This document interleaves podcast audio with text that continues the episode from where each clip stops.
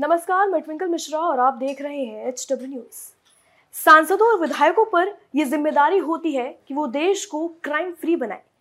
लेकिन एक ऐसी जानकारी सामने आई है, जो ये बताती है कि पिछले तीन सालों में विधायकों और सांसदों के खिलाफ क्रिमिनल केस 21 प्रतिशत बढ़ गए हैं।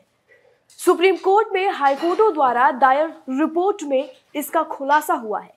इस खबर में हम आपको बताएँगे कि कौन से राज्यों के सांसदों और विधायकों पे कितने मामले दर्ज हुए हैं और पूरे देश में ऐसे मामलों में कितनी बढ़ोतरी हुई है। सुप्रीम कोर्ट में दायर जानकारी में देश के हाईकोर्टों ने बताया है कि पिछले तीन सालों में जनप्रतिनिधियों के खिलाफ आपराधिक मामलों में 21 प्रतिशत की बढ़ोतरी हुई है। साल 2018 में 4,122 मामले थे जो 2021 के अंत तक चार हज़ार नौ सौ चौरासी हो गए। सबसे ज़्यादा बढ़ोतरी अकेले महाराष्ट्र में हुई है। यहाँ चार मामले मौजूदा और पूर्व विधायकों और सांसदों पर दर्ज हुए हैं। इसमें से एक मामले ऐसे हैं जो पाँच सालों से ज़्यादा से लंबित है।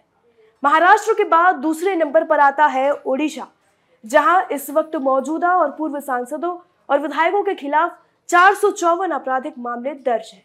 और इनमें से 333 मामले पिछले पाँच सालों से ज़्यादा समय से पेंडिंग है। दूसरे राज्यों की अगर बात करें तो केरल में तीन मामले दर्ज हैं। मध्य प्रदेश की बात करें तो वहाँ पर तीन मामले दर्ज हैं। तमिलनाडु में 260, पश्चिम बंगाल में दो सौ चौवालिस कर्नाटक में 221, झारखंड में एक सौ अट्ठानबे दिल्ली में तिरानवे आंध्र प्रदेश में बानवे पंजाब की बात करें तो वहाँ पर इक्यानवे मामले दर्ज हैं। वहीं उत्तर प्रदेश राजस्थान, बिहार, तेलंगाना, छत्तीसगढ़, हिमाचल प्रदेश और केंद्र शासित जम्मू और कश्मीर ऐसे राज्य हैं जिन्होंने अभी तक कोई रिपोर्ट नहीं दी है। बीजेपी नेता और वकील अश्विनी उपाध्याय ने एक जनहित याचिका दायर की थी, जिसमें उन्होंने जनप्रतिनिधियों के ऊपर दर्ज आपराधिक मामलों पर जल्द कार्रवाई करने की मांग की थी। उन्होंने अपनी याचिका में कहा था कि जनप्रतिनिधि पैसों का इस्तेमाल कर अपने खिलाफ दर्ज मामलों को खींचते हैं। सुप्रीम कोर्ट ने इस याचिका को सुनते हुए ऐसे मामलों की फास्ट ट्रैक सुनवाई के आदेश दिए थे और मामलों पर नज़र रखने के लिए एमएकएस क्यूरी की नियुक्ति की थी। एमएकएस क्यूरी और वरिष्ठ वकील विजय हंसारिया ने हाईकोर्ट से मिली रिपोर्ट के हवाले से बताया है कि पाँच साल से अधिक समय से एक हज़ार आठ सौ निन्यानवे मामले लंबित हैं। एक हज़ार चार सौ पचहत्तर मामले, दो से पाँच साल के बीच और एक मामले ऐसे हैं जो दो साल से भी ज़्यादा समय से लंबित है। वहीं उन्होंने ये भी बताया कि अक्टूबर 2018 के बाद फास्ट ट्रैक एमपी और एमएलए अदालतों ने ऐसे 2575 मामलों का निपटारा किया है।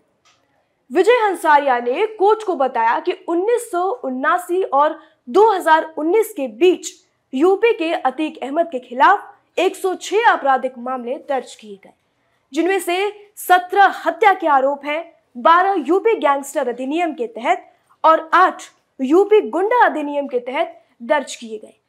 यूपी की जेल में बंद रहते हुए भी उनकी आपराधिक गतिविधियों को देखते हुए सुप्रीम कोर्ट ने 2019 में उन्हें गुजरात की जेल में स्थानांतरित करने का आदेश दिया था। वहीं अब सीबीआई ने जानकारी दी है कि उनके पास मौजूदा 14 और 37 पूर्व सांसदों के खिलाफ 121 मामले लंबित हैं।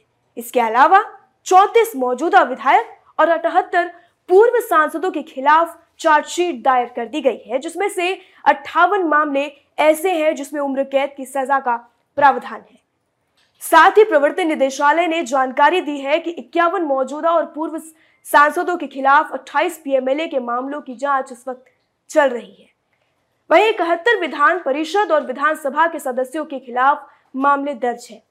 राष्ट्रीय जाँच एजेंसी, यानी कि एनआईए द्वारा दी गई जानकारी के अनुसार दो जनप्रतिनिधियों के खिलाफ मामले की जाँच वो कर रही है।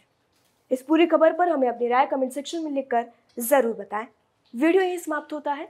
धन्यवाद। अब खबरें पाइए सबसे पहले। हमारे मोबाइल न्यूज़ एप्लीकेशन पर। एंड्रॉइड या आईओएस प्लेटफॉर्म पर जाइए। एचडब्ल्यू न्यूज़ नेटवर्क को सर्च कीजिए। डाउनलोड कीजिए और अपनी सुविधानुसार भाषा का चयन कीजिए। खबरों की भीड़ में अपने काम की खबर पाते रहिए।